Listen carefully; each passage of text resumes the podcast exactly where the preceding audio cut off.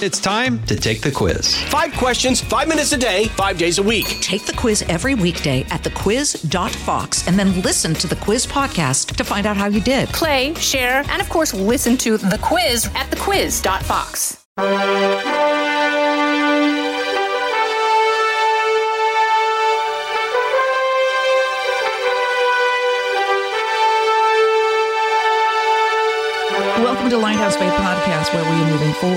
truth and love. I'm Lauren Green, Chief Religion Correspondent for Fox News Channel and author of the book Lighthouse Faith.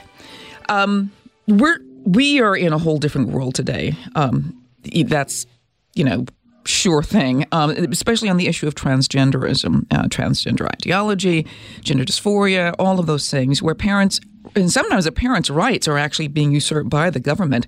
Um, for example, a proposed California bill would allow state uh, the state to take custody of out-of-state children whose parents oppose transgender treatments.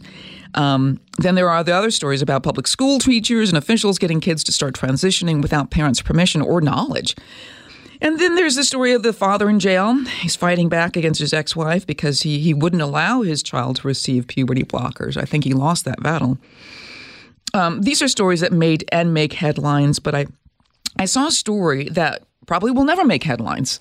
Um, so let me back up a bit and tell you about this story. If you're a faithful Christian believing that God made male and female, what do you do if your 12 year old daughter comes to you and says she's not actually a girl, she's a boy, and wants them to start using the pronouns they and them to refer to her?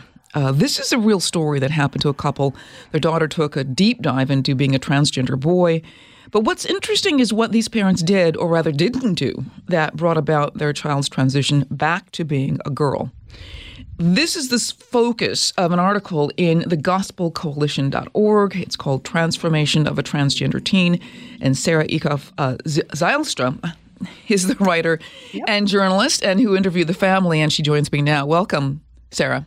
Thank you. Thank you so much for having me. This is such an important story. I'm so glad that we're talking about it. Well, you know, your article was so well written. It was so heartfelt, so compassionate, um, and not really judgmental at all about the transgender movement. It was just trying to really be, you know, fair and balanced about what's really going on here. Um, and like I said, you're not going to hear a lot of these stories about kids transitioning back and being affirmed for it. It's really the other way around. I mean, um, you know, I should also mention that I, you know, I asked the family to come on themselves, and they were quite wary of being identified, even though their their names have been changed in the article and the community not ID'd, and and that's really part of the story of what's happening in the country, right? It's okay to celebrate the transgender identity, but it's not okay, in fact, almost criminal, to celebrate a reverse of that decision. Um, is that where we are today, Sarah? You know that's so interesting. I you can't even really find numbers on the number of kids who have transitioned, desisted is what they call it when mm-hmm. you transition back to your original gender. Um, I couldn't find a lot of numbers on that. There's not a lot of um, you know, it's even hard to find the science when I was researching this. Um, any kind of science, or you have to go to Europe and look at their studies because all the studies that were most, almost all the studies that we're producing here, even by doctors in the medical community, are very much biased in favor of mm-hmm. doing this. Um, although, you know, from a clear eyed perspective, anybody who is thinking about having, you know, inserting hormones into their child or having surgery for their child, you would think there would be some um, some red flags along the way and things that we should just pause and really consider before moving forward. But that hasn't been the case, and it's been very hard for me to find anything that's been um, critical or even balanced. Honestly, anything that's not fully in favor of the transgender movement is hard to find. Right. And an interesting, you, we kind of mentioned in the article about, you know, no mention in these kinds of, you know, gender or gay affirming, gender dysphoria affirming, transgender affirming, uh, affirming um, groups that there could be long term consequences to these puberty blockers, to giving women testosterone, um, um, you know, or, you know, males the other way. And, um, and, and, that's very interesting. It's like science is has science sort of abdicated its authority in terms of really being this dispassionate, just the facts. Let me see what's happening kind of um, kind of organization. You know, I think about it. Kind of reminds me of the opioid crisis, honestly. Um, and when science kind of goes all in on something, the medical community, we forget, don't we, that that's just people. Doctors are just people. Scientists are just people too, and they also make mistakes. They also um, it's also economic. They're also interested in the money. Um, and so we sort of ascribe to them almost a holiness that I don't think is there. Mm-hmm. So you're right. We make these assumptions that they're making every decision in our in our best interest forgetting that they're people just like us and they're making decisions in their own best interest or they just don't know or the science just isn't there yet or they just are feeling a lot of peer pressure um, there's a there are many many reasons why say a medical community would endorse cigarettes or right, endorse right, exactly. opioid use or endorse hormones for children. Yes. You know, one of the things that's about science, you've got to remember about science, science can tell you what happens when you do A or B. You know, it can tell you what will happen down the line. It cannot tell you whether this is good or bad. And I think that's where we're at in the crossroads of how we view science. Science, you know, society decides if something's good or bad you know you're you're based on your religious beliefs or your deep held you know spiritual beliefs. I mean the science doesn't tell you if something's good or bad. It can only tell you what's going to happen if you take this or that. They that's their job. It's not their job to make a value judgment. And i think the problem is is now the science is now kind of it's hard to tell what's a value judgment and what's hard science right? I think that's true because i think you know, one thing that this mom heard over and over again is if you, and from counselors and from pediatricians and from people, administration at her school was if you don't affirm this, your child will certainly commit suicide. That's the line that mm. we just mm. hear over. And now I've got an email inbox full of emails from parents who've read this article and said, This happened to us too. Um, they just tell you if you don't affirm this, 100% your child will commit suicide. Like it's a this leads to directly to right, that. right. There's no, there's no in between. There's no affirmation. There's, and then that's what stri- struck me about the article. There was nobody on their side in the public forum. You know, the only people right. that kind of took their side were at was at at their church, and even that's kind of slowly crumbling down. For, um, you know, before we go on, like, how did you meet the family? Like, how did they come to your attention? Yeah. So I was actually I wasn't looking for a story like this. What I was so the Gospel Coalition exists to help local churches, and what I was actually hoping to do was write write a story on how pastors have walked with transgender families. Mm-hmm. But in the course of of investigating that, I stumbled. At, one pastor said to me, "Man, you should meet these you know this couple in my church and their daughter." And when I did, their story was just so compelling that I immediately was like, "Oh, this is this is um, something that people should hear." We don't. You're exactly right. We don't hear these kinds of stories. What struck you most about their story, that what they did and what they didn't do? Yeah. So this is um, a a mom and a dad who have a couple of kids, and one of their daughters, um, who I called Grace, when she was 12 years old, she stumbled onto, or she w- she went onto a social media art sharing website called Deviant Art, because mm-hmm. um, she liked art. And while she was there, she learned she um, some of the other things that are happening there are pretty sexualized, and so she heard about being transgender for the first time. Mm. And she told her parents about, she said, What is transgender? What do you mean? A boy can be a girl and a girl can be a boy? And they said to her, uh, they were Christians and they went to church and they said to her, We don't, that's not, you know, we don't that's not what God how God created us. You're mm-hmm, you're how mm-hmm. God created you to be.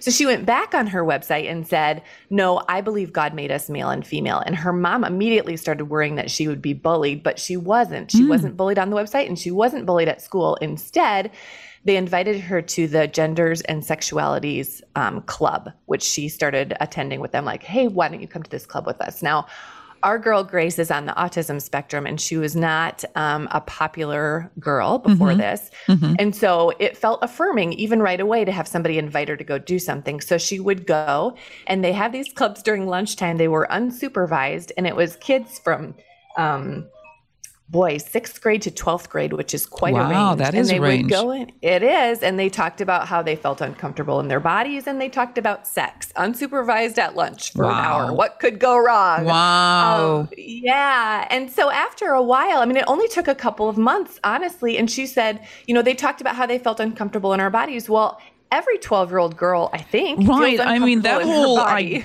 that whole idea when your body starts changing i mean I, you you know any girl, any woman can tell you, you know, that whole thing is like, you know, I hate, you know, all the things that happen to your body. It's just different. And, you know, and especially for women, young girls who start menstruating, that's a, that's kind of almost traumatic for them. Mm-hmm. Oh, yeah.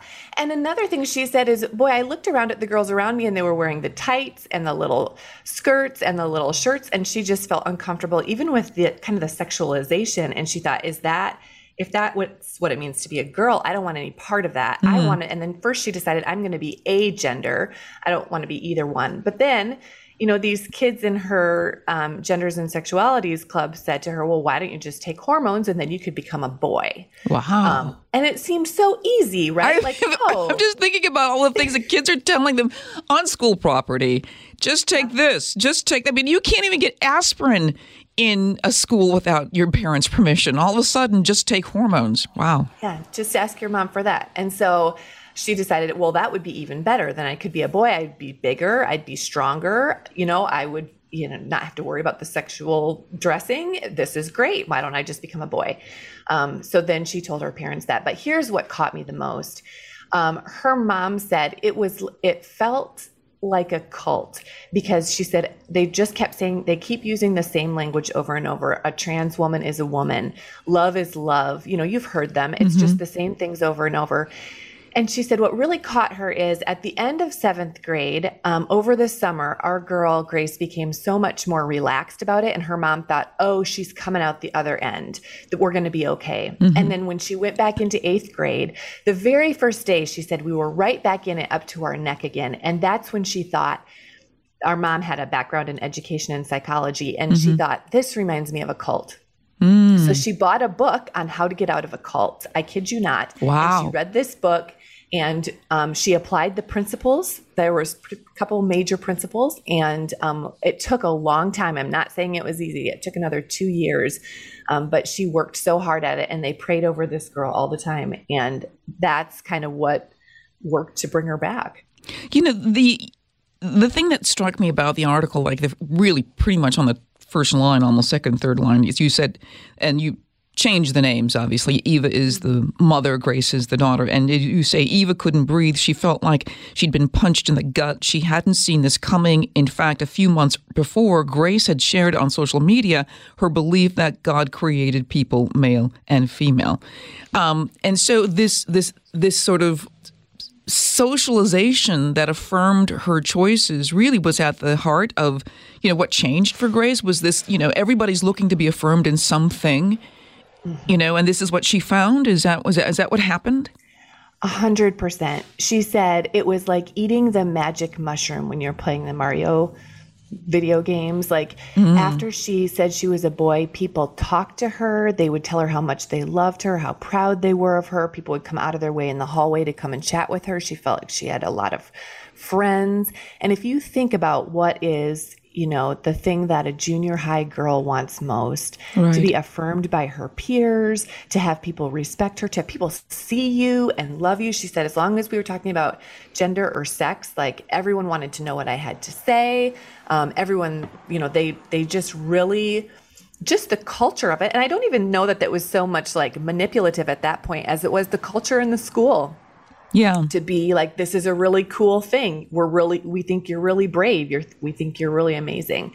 Um, and that's the message that she heard. And that is what held i think just holds you in there which is why one of the first principles of getting out of a cult is to remove that person from um, from their immediate environment. So you, they actually homeschooled her at what point? Uh, what, what, what, what point did they actually homeschool her? Yep, they pulled her out after eighth grade, and her mom said the biggest mistake we made was letting her go on social media, but the second biggest was letting her stay in public school for eighth grade. Um, she's like, I wish we would have pulled her immediately at mm. the beginning of eighth grade, but they didn't. And part of it is that I mean, she wanted to go to school. Think about how awesome right the affirming now. that she got yeah. at school. I mean, why not go to school? exactly, it felt good. And so, but they did pull her. Her mom read this book um, and pulled her at the end of eighth grade and said, We're not going to have you go to high school here. She said one of the turning points was in the spring, her mom finally found out that she'd been using the boys' restroom. Oh, wow. Which she didn't know. So she called the principal and said, I don't want my daughter, who is 13, using the boys' restroom um, at school. And the principal said, I'm sorry, that's just our policy. You, she, you can use whatever restroom that you want. And so I think that scared Eva even a little bit more, and they pulled her um, and and started homeschooling her for high school, which helped. A, it pulled her out of those relationships, but then the second principle of getting someone out of a cult is to build good, healthy relationships with people who love them. Mm. Um, which you can, when you're homeschooling, you're at home with your child. You're not just ta- fighting about the gender thing all the time. You're talking about science and English and history, and you're going on field trips. And there's sort of a, a full bodied relationship there that you're working on every day um, that that kind of shores up that trust that they have in you. You know, um, you talk about this rapid onset dysphoria, gender dysphoria, and it's that's what it's being called now. But you know, can you explain what that is and how prevalent this has become? Yeah, Boy, I wish I had exact numbers on it to share with you, but I can tell from my email it's happening a lot. Um, yeah, you yeah. know, getting messages from parents who are saying like 10% of my kids' class is now transgender. I can tell you that um, of the LGBTQ community in Gen X, which is my generation, is 5%. If millennials, 10% identify that way. And then Gen Z, 20%.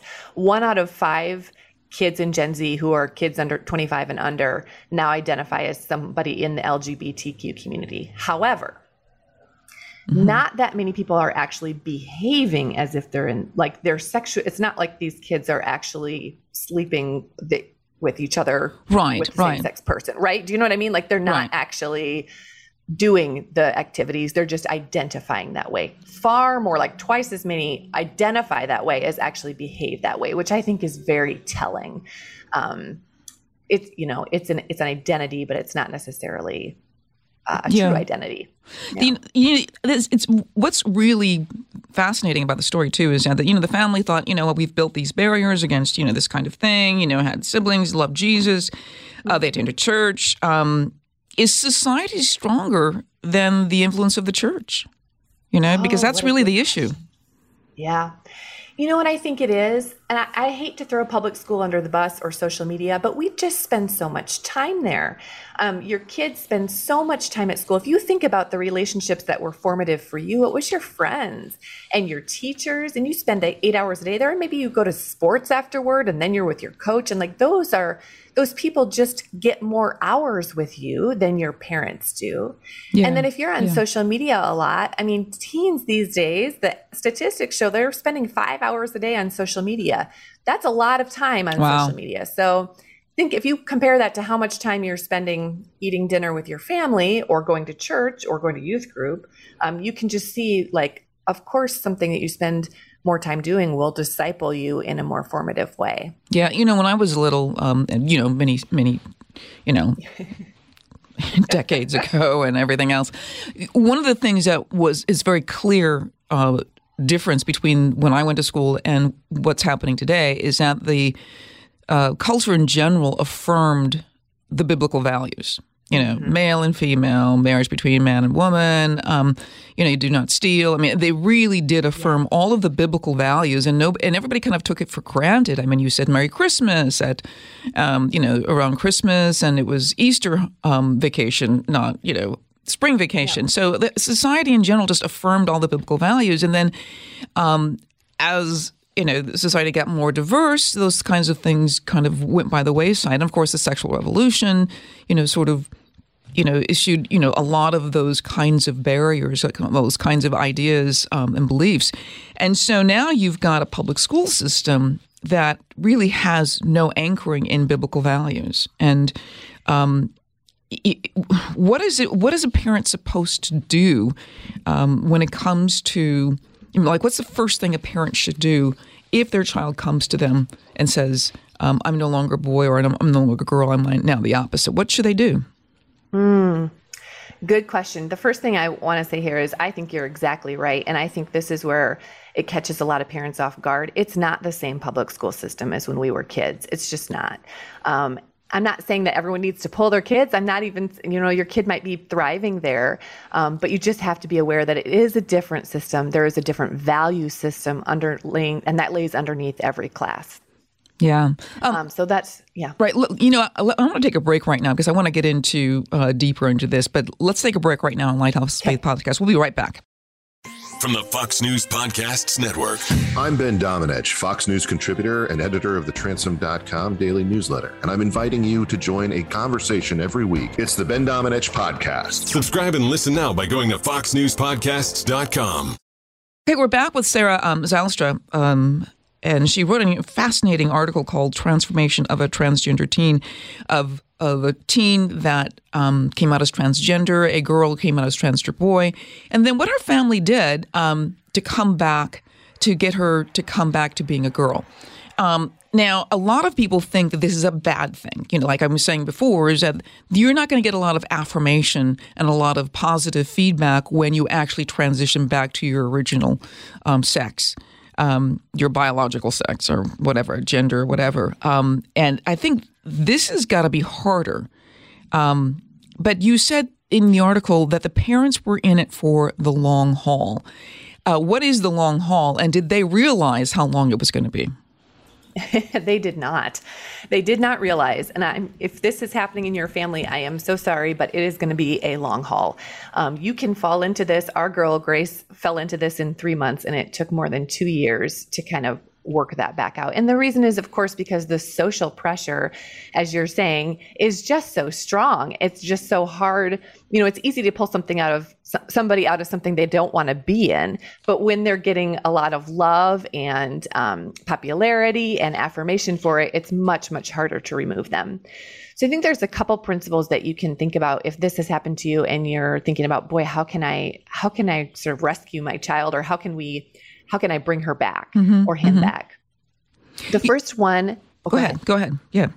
Um, the first one is really um, the the counsel that I've heard is to make as few concessions to it as possible. Now, I, this doesn't mean like lock them in their room or be mean to them for, uh, by any stretch, but if you can just um, ha, lay down some of those principles, like look at I'll I'll maybe call you by the name that you prefer as a nickname, but I'm not going to call you by the wrong pronouns. Or, mm-hmm. you know, you can dress. Um, Eva, who is the mom in this story, said to me, like, anything that wasn't deceptive, we would go along with. So, like, sure, if you want to wear a baggier shirt, that's fine, but you're not going to wear a man's suit because that's trying to deceive people that you're a gender that you're not. Mm-hmm. So that's kind of where they drew their line. And I think what's important about this is if you're wanting your child to come back, every step they take into the other gender is a step they have to you know swallow their pride and take back mm-hmm. so the the less ground you can kind of give to them on the front end the easier that transition back is going to be if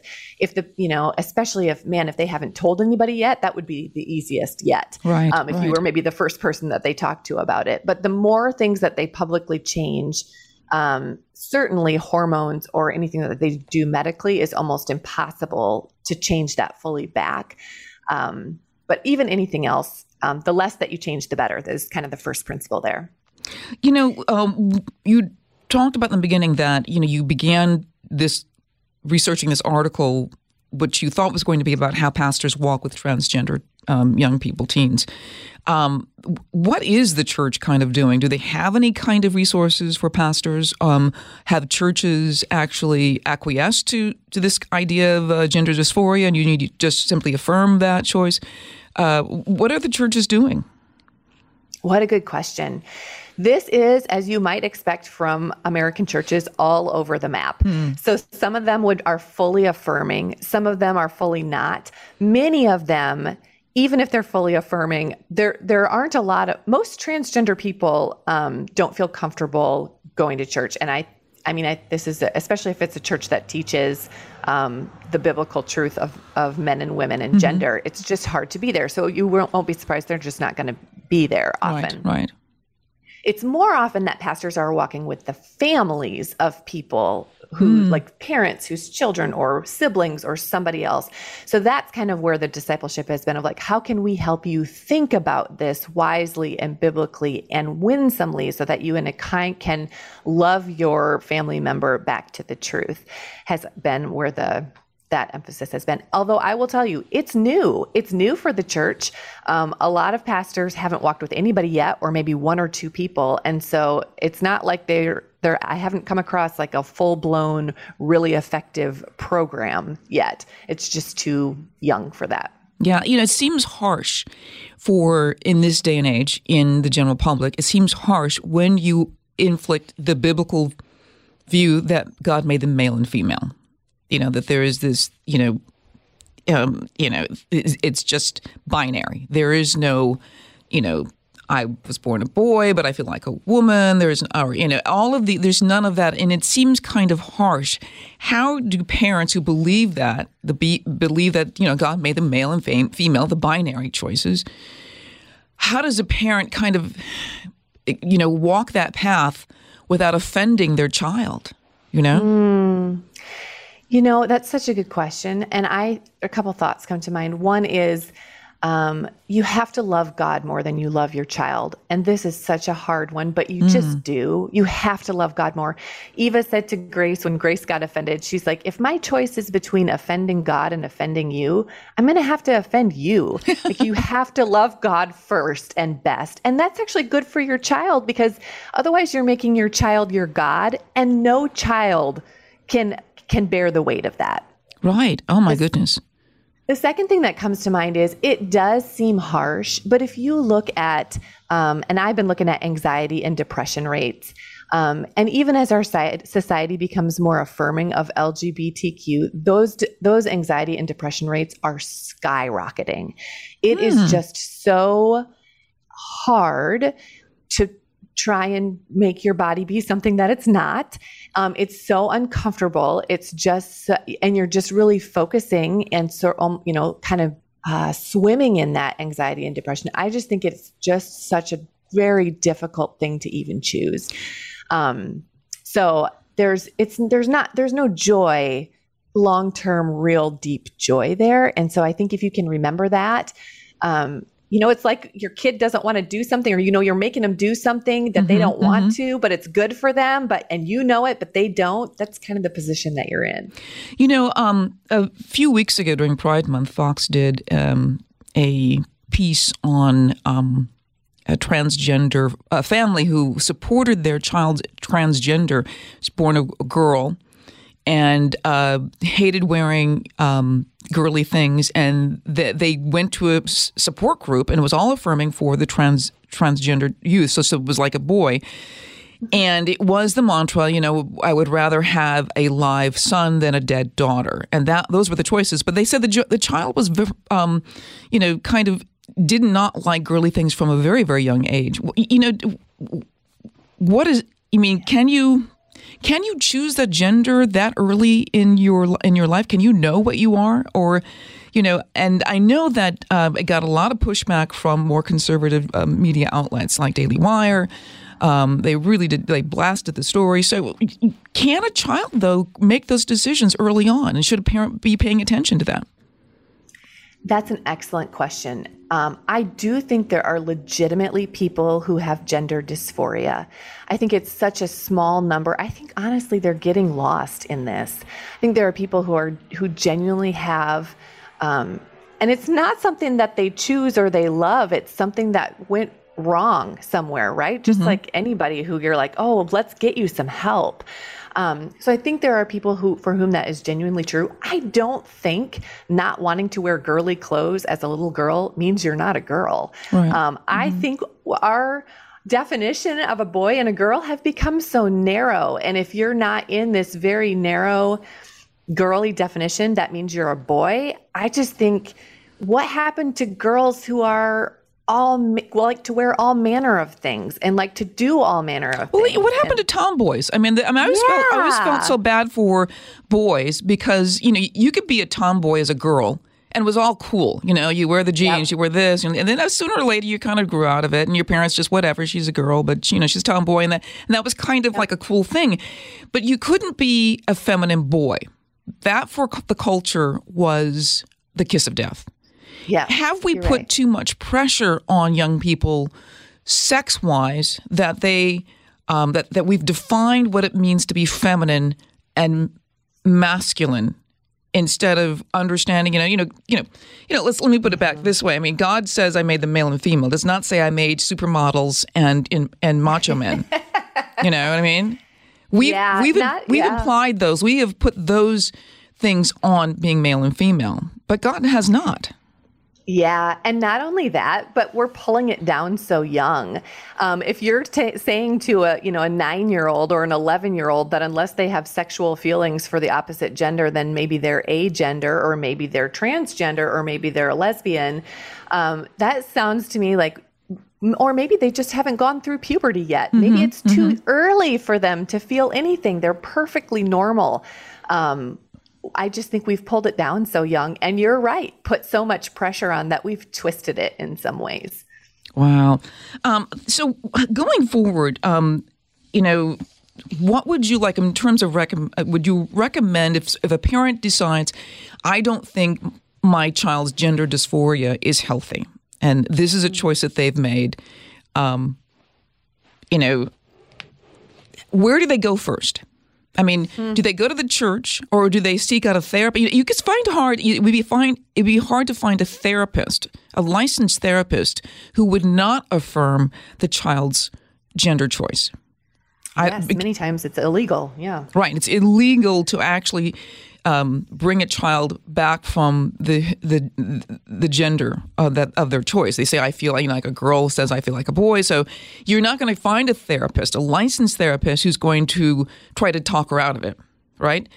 So yeah. where does a parent go? That is a great question. Um, there are a couple of resources. Even in this story, there are a couple of links. There's just not a lot. You guys, I wish there was more.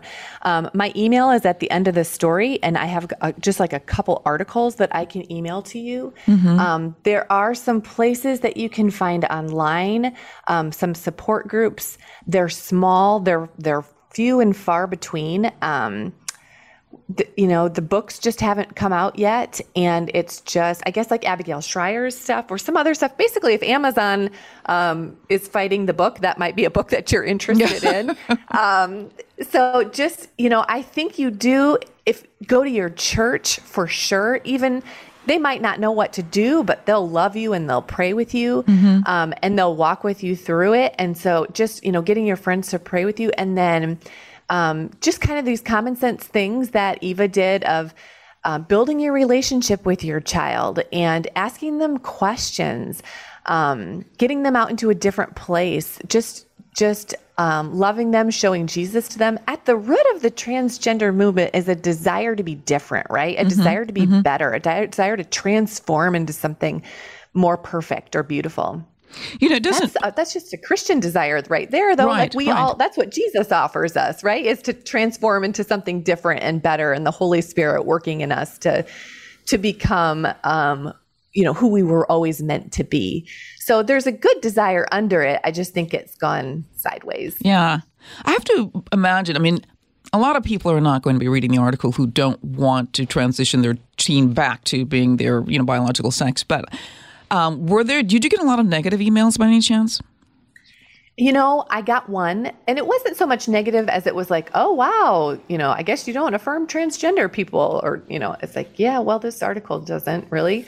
Um, but it was, I thought I was going to get way more. Mm-hmm. So I was actually really surprised. I thought I was going to get a ton of pushback. And instead, kind of heartbreakingly, I just have, I, you know, I just have dozens and dozens of emails from parents who are saying, Thank you. I, I felt so alone. Mm. I felt like I was the only one out here that wasn't affirming, the only one out here that was worrying about, Hey, I don't really want this for my kid, but I can't say it out loud. And, you know, what on earth am I supposed to do? So, um, you're not alone. If this has happened to you, you're really not. It's just that uh, people are too scared to say it, I think, or you know, too yeah. embarrassed. You're not going, and you're not yeah. going to find the affirmation out there. I mean, you've got a government that basically says these these categories will be affirmed.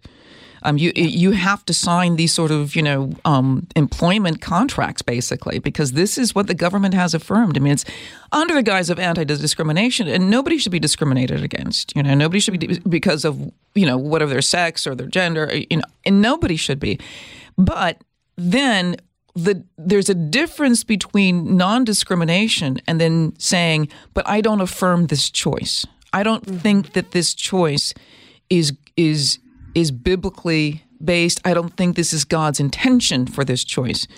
And mm-hmm. that's kind of where we are right now. This is a crossroads. You know, at one point, will a Christian who says, "I can't affirm this," at one, I mean, is there a possibility that these kinds of people will be simply um, taken out of the market square, taken out of the you know the public square because you know you don't agree with this? I mean, this is another form of fascism.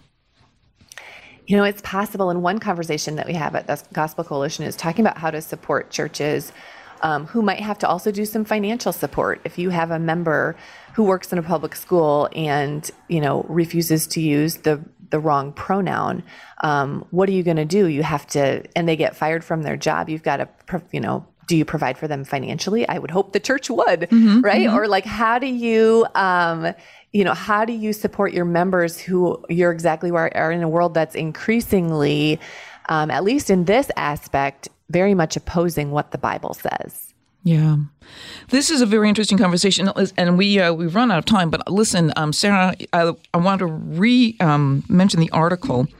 Um, it's called "Transformation of a Transgender Teen" uh, by Sarah Zylstra, and it, you can find it in the gospelcoalition.org, thegospelcoalition.org.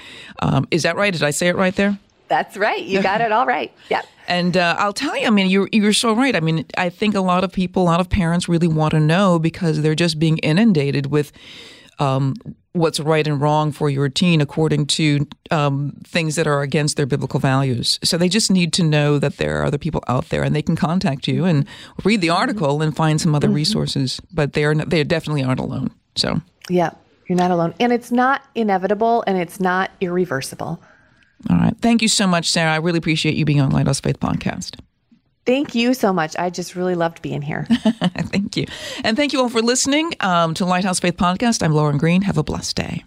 The Fox News Rundown, a contrast of perspectives you won't hear anywhere else. Your daily dose of news twice a day, featuring insight from top newsmakers, reporters, and Fox News contributors. Listen and subscribe now by going to foxnewspodcasts.com. Listen to the show ad free on Fox News Podcast Plus, on Apple Podcast, Amazon Music with your Prime membership, or subscribe wherever you get your podcasts.